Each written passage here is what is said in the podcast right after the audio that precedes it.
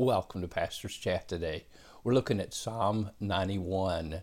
As we've been reading through this psalm, we have found that it is a fantastic psalm reminding us that the best place, the safest place in all the world to be is in the secret place with God, to dwell with Him in the hidden place.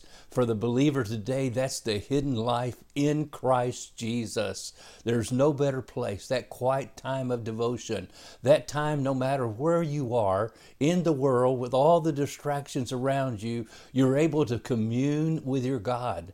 We are to pray without ceasing, the scripture says. That means that there is a continuous, continuous communion, fellowship, and sense of the presence of God in our lives. As we said yesterday, Brother Lawrence wrote about practicing the presence of God. That's no matter what you're doing, at work, at home, driving, wherever you're at. And the Bible has so many, in this passage, so many promises for that person.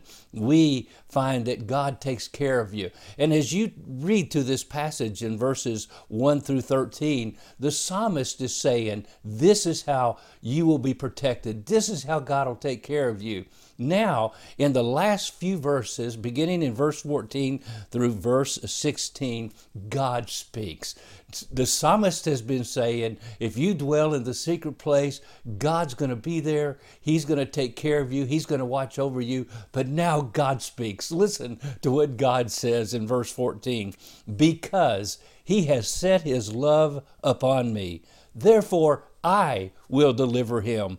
I will set him on high because he has known my name.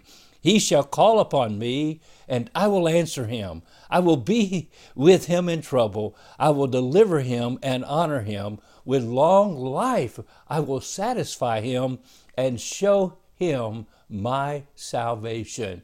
Now, this is God speaking. And who is He speaking to? He's speaking to the person who loves Him. That word love in the Hebrew, they tell us, is a word that is not just uh, love, agape love of God that we read about in First Corinthians thirteen, but it's a love that means to cling to, to cleave, to be passionate. The person who clings to God, passionate for God, that person, He says, I will show him my salvation. That word salvation is not just a immediate salvation from deliverance of uh, problems and difficulties and those trials of life and challenges that we face, but that's a salvation that one day we will see the glory of God. We will be in His very presence. It's an eternal salvation. It's included in that.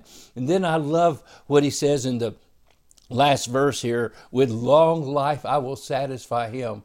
Now, for the Jewish person, a long life was the blessed life. It was the life where you see not only your children grow up, you have grandchildren, and you see great-grandchildren. You live a long life like Abraham did. That was their desire. And God says, with long life. But it's not just a long life that is lived in years. It's a long life that's lived, that's fulfilled. That is fulfilled. And God says, because He has known my name. Remember, the chapter starts out with the four names of God. El Elyon, the Most High God. El Shaddai, the Lord who satisfies you. He is Jehovah Yahweh, the God who is personal, who is a covenant God, who always keeps His promise. And He's my God. He's Elohim. He is the Creator, all-powerful God you can totally, absolutely trust.